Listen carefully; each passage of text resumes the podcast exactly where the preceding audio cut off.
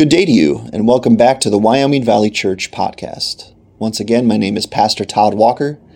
We've been doing this uh, podcast series called Sermon Extras, where we take something we learned about this past Sunday and we dive a little deeper into it. Uh, this past Sunday, my dad, Mel Walker, actually spoke to us on the end of Colossians chapter 3 because we've been going through the book of Colossians for several weeks now.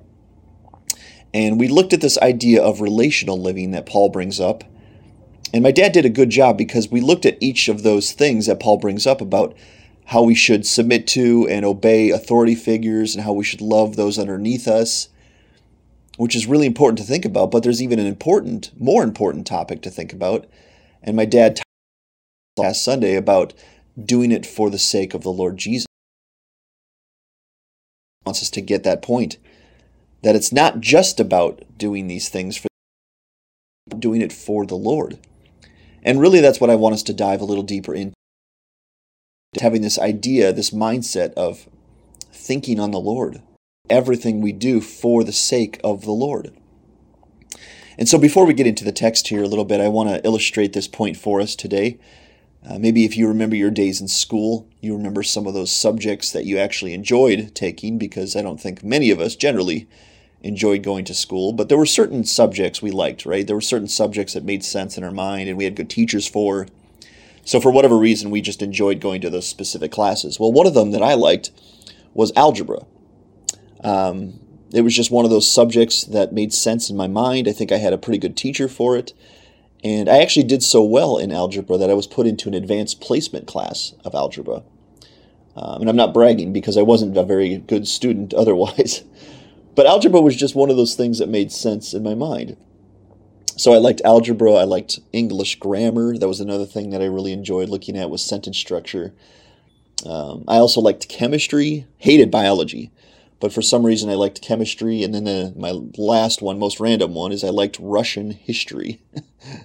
Not really sure why I took that. I don't think I had to. I think it was an elective, but I took Russian history and really enjoyed that. But back to algebra. Algebra was one of those subjects that I really enjoyed and it made sense in my mind. And algebra deals a lot with fractions, doesn't it? And maybe you remember some of those classes, some of those things you learned. Well, one of the things they teach you in fractions is there's a top number in a fraction and a bottom number in a fraction. And the bottom number is really what I want to focus on today. It's called the denominator. And there's this thing with fractions that even if you're dealing with two different bottom numbers, they have this thing called a common denominator. That if you multiply two different denominators out, you can find a common denominator that they both are multiplied into, such as the numbers 6 and 8. They're different numbers, of course, but if you multiply them out to the number 24, they would both go into that number. And 6, if you times it by 4, you'd get to 24. 8, if you times it by 3, you'd also get to 24. So 24 is a common denominator. And I want to illustrate this idea of common denominator uh, for you uh, in a real world illustration. Janine and I, when we met, we uh, met in Michigan. I am from Pennsylvania. We now live in Pennsylvania again with our family. But when I met Janine, it was in Michigan when I moved there in 2008. And Janine and I met, we dated, we got engaged, we got married in 2009, and then we moved in together. And the first house we lived in together was the parsonage next to the church building and I've told some of you this story already, but um, in that house we were broken into, actually. Uh, while we were having Thanksgiving dinner with Janine's family at their house one night, someone broke into our house and robbed our first floor and smashed up some stuff, and that was the first time I had ever been broken into. So that was a weird, kind of scary situation to know that someone could break into your house. But that wasn't even the last time that happened. I think the summer after that, we were on a vacation here in New Jersey, and we got a phone call from somebody saying that our house had been broken into again. And we think it was the same people because the people who broke in this time went to the second floor only, meaning upstairs, and they, they ransacked it and stole some things from us and smashed up some things. So we were broken into that house twice. And that was kind of a scary situation because, again, I had never been broken into it's always kind of uh, weird to know that someone has been looking through your stuff and stole some stuff, and that if they broke into you once or twice, even they can do it again, maybe even while you're there. So that was a scary thing. Uh, that's the first illustration I have. So while I'm telling you the story, see if you can find the common denominator. Uh, the next thing is we moved into an apartment after that, and it was kind of a um, interestingly placed apartment because it was right near the campus of Eastern Michigan University, which is the campus we were ministering to at the time. And we were glad to be there for the sake of being close to the campus, but we didn't really do our homework because anytime you get a an apartment right next to a college campus, it's going to be a very loud atmosphere. And so Janine and I uh, had a couple incidents there where we were just spending time as a family at our home, um, quietly in our house, and all of a sudden there was this very loud situation outside of our window, right outside our window. And a couple times I would peek out the blinds to see what was going on, and sometimes there were parties going on, and a fight had escalated.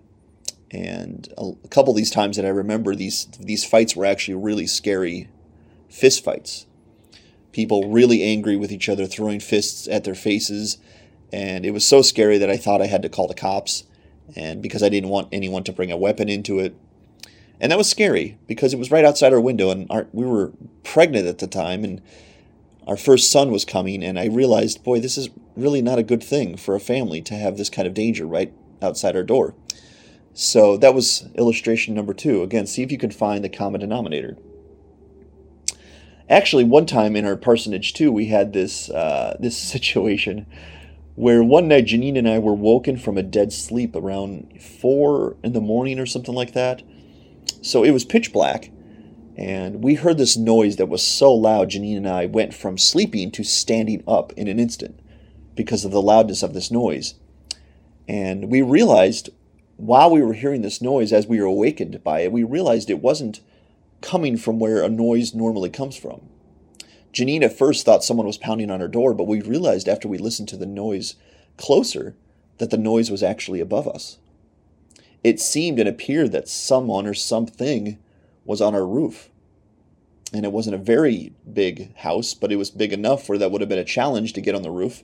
And there was something very large on top of our roof because that something was making very loud noises, stomping, running, and that terrified us because not only was it a very loud noise, but it was on top of our roof, and we couldn't figure out why or what would be on our roof at four o'clock in the morning. And we never really did solve that mystery. That thing or that person, whoever that was, eventually got off the roof. The noise stopped. We didn't find out who it was, and the mystery is still there. So that's another interesting thing that happened to us in Michigan. And then the last one, we were at this different apartment, moved several times in our lifetime here. Uh, we were at this different apartment, and in this one apartment, we had this like crazy woman who was like walking around from time to time, and she really was crazy because she would walk around and we would watch her. Sometimes we'd be out with our son playing, and this woman would walk by on the sidewalk and she'd be yelling um, angrily at someone or something, but there was no one around her. And at some times, we actually saw her like uh, turn around and start chasing something. and Janine and I are like, uh, "This is a little terrifying because what is this woman doing?" And she was nuts. I think she was just crazy or possessed or something because she was kind of scaring us and yelling and angrily chasing things. And so all of these stories happened to us while we were in Michigan. And maybe you noticed the common denominator as I spoke to you. That in all of these stories, there's there's two or three different denominators, if you will. The first one is that Janine and I are together in Michigan. Another denominator is, is that something weird and scary is happening to us. And that's kind of the idea is there's a theme. There's there's something that is common amongst all of those stories. And bringing this back to the text, in Colossians chapter 3, which I'd like to read now, verses 18 to 24, excuse me, 25, listen to what Paul says, and maybe you again you can pick up the common denominator of what he is saying. He says in verse 18, Wives, submit to your husbands, as is fitting to the Lord. Husbands, love your wives and do not be harsh with them. Children, obey your parents in everything, for this pleases the Lord. Fathers, do not provoke your children, lest they become discouraged. Bondservants, obey in everything those who are your earthly masters, not by way of eye service as people pleasers, but with sincerity of heart, fearing the Lord. Whatever you do, work heartily, as for the Lord, not for men, knowing that from the Lord you will receive the inheritance as your reward. You are serving the Lord Christ. Verse 25 For the wrongdoer will be paid back for the wrong he has done, and there is no partiality. Well, it's not really hard to find the common denominator in that passage. Uh, Paul is bringing up this idea of uh, loving and submitting to and obeying people in our lives that God either has above us or below us. But every single time he brings up one of these things, it's almost like he can't help himself talking about the Lord. And I want to now just highlight a few of these things. He says in verse 18, Wives, submit to your own husbands as is fitting to the Lord. In verse 19, he says, Husbands, love your wives and do not be harsh with them. And I think you can easily illustrate that by saying that Christ is our husband in a way. We are the bride as his church, and he is not harsh with us. So therefore, husbands should not be harsh with their own wives. In verse 20, he says, Children, obey your parents in everything, for this pleases the Lord. In verse 21, he says, Fathers, do not provoke your children lest they become discouraged. And of course, we know we have a Heavenly Father who does not provoke us, but does everything he can to encourage us. So there's the reason that we should not provoke our own children.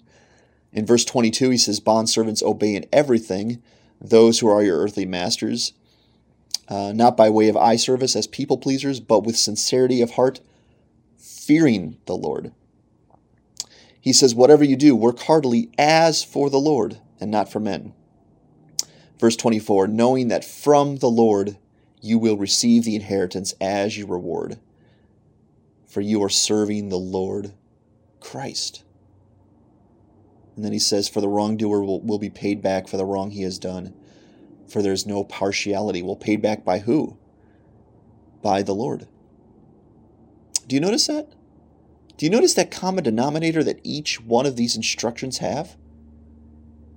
They're all about doing it for the Lord that regardless of whether you're a wife submitting to your husband, or a husband who's loving your wife, or a child that has to submit and obey your parents, or a father that can't provoke their children, or a bondservant that has to obey, or a, even a master in chapter 4, verse 1, who has to be kind to their servant and their slave. Every single time, the idea is doing it for the Lord Jesus. And that makes a lot of sense because if you've been looking at the book of Colossians with us, Paul has used that denominator, that theme, all throughout Colossians. That every part of the Christian living is about doing it for the Lord. Whether it's obeying or trusting or loving those around you, every single time Paul has said something to us that we need to do or think about or have faith in, it's all about doing it for the Lord. Because the Lord is the common denominator of everything good. Everything. And I like thinking about it that way. That helps me. Not just because I like fractions, but because I like thinking about the Christian life has a theme. And it's a really good theme. It's a theme that if we listen to and practice, we will find a lot of joy from. Because it's not just about loving these people in your life. Sometimes people in your life don't give you a lot of reasons to love them or submit to them, or obey them, or be kind to them. But you can tell in this passage it's not really about the person. Now, I think you should do these types of things out of love for the people. I don't think that's at all what Paul is trying to uh, work us away from. But you could tell there's something greater he wants us to focus on. Paul wants us to focus on doing everything we do for the sake of the Lord. And that's not just a theory, because in verse 17, right before he talks about all of these things, listen to what he says. He says, In whatever you do, in word or deed, do everything in the name of the Lord Jesus, giving thanks to God the Father through him. That's the verse right before verse 18, where he starts talking about wives and husbands. Do everything in the name of the Lord Jesus. Do you notice that? Jesus is the common denominator of everything that is good and right and holy. And I hope that helps you because that does help me. It helps me because I need motivation, I need discipline in the Christian life. And sometimes, like I said before, I don't get it from man. I can't get it from man because man sometimes mistreats me. Or man just isn't a great motivator. Sometimes I'm too tired. Sometimes I'm too weary. Sometimes I'm too selfish to love those around me. But if my mind is set upon the Lord Jesus, the motivation returns. The disciplines come back. And that's the entire point of what Paul is trying to say. Focus on the denominator, and you will obey and love those around you. If you don't focus on the denominator, you might not. In fact, you probably won't. So you and I, no matter what the Lord is looking are looking us at or focusing us upon, he wants us to see the Lord because everything we do in the Christian life is not about us. It's not about other people, even. Even the fact of loving one another falls under the main number one commandment of loving the Lord with all our heart, soul, mind, and strength. So even loving people is not an end, it's a means to loving the Lord. And wow, that really brings Scripture together if you could focus all of your attention on that. That no matter what he says, whether something as a promise, as a treasure you're about to get if you follow it, or a warning that if you don't obey, you're going to face something scary or discipline or even the wrath of God. You need to take the denominator of the Lord Jesus with you and say, He's the reason. He is the reason we do these things. He is the reason we need to practice these things. He is the reason we need to avoid sins because Jesus is worthy. And that has been a theme of Colossians every single lesson we've been looking at. Jesus is worthy. He's worthy of our obedience. He's worthy of our discipline. He's worthy of us fighting sin to the death. He's worthy of us treasuring Him above all other things and with desire and joy in our hearts following Him. Jesus is worthy of that because we know the reason we have any life in us today is because Jesus died and rose again. He made the payment that you and I could only make in hell. And because Jesus made that payment, you and I can have life, and not only have life, but have a relationship, a right relationship with God again. And not only that, but we can have hope of eternity. That one day we will not be cast away like those who practice wickedness, that if we follow Jesus Christ and remember the denominator of the Lord Jesus, we'll go to heaven. We'll go to eternal life with God and Christ forever.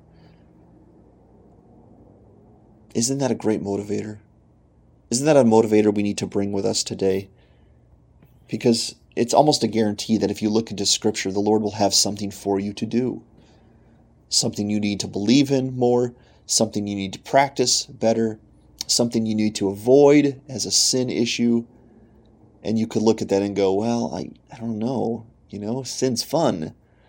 I don't really want to avoid it. Or, oh, you know, I don't know, Lord, you want me to obey these commandments? You know, that takes a lot of work and it's kind of costly. Or, Jesus, you want me to believe more? Well, you know, it's hard for me to believe in you when I can't see you.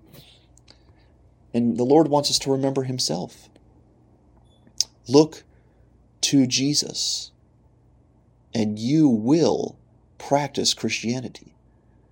Don't look to Jesus, and you'll lose sight of the Lord, and you won't practice Christianity. Christianity really is a simple, simple thing, kind of like a fraction.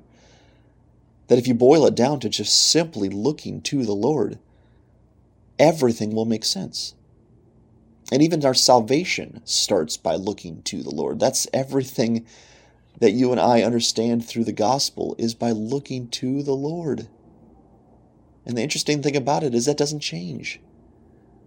No matter where we are in the Christian life, no matter how mature we get to, we will always be looking to the Lord. And I want you to utilize that today. No matter if you're facing something hard, or there's a trial in your life, or there's just something you someone you need to love who is difficult, or you need to trust in during a certain situation of your life, or maybe you need to discipline yourself better and you've been struggling doing that. Remember the Lord. And as it says in Colossians 3:17, whatever you do. And I really mean he thinks whatever. anything that you do, in word or in deed, do everything in the name of the Lord Jesus, giving thanks to God the Father through him. So we do it by looking to the Lord, we find our motivation from the Lord, and along the way we give thanks to God through the Lord. That is the best common denominator that anyone could ever discover. And I hope that helps you today. I hope that helps you live for the things you've been taught to live for and to not chase the world, to not live in sin, to not trust in man, to not be selfish. Because none of those things bless us, and better yet, none of those things bless the Lord. And that's the whole point. So I pray that this blesses you today. I pray that you think about the greatest common denominator, the Lord Jesus Christ. And may He motivate you today to live for Him. Once again, I thanks, thank you for listening.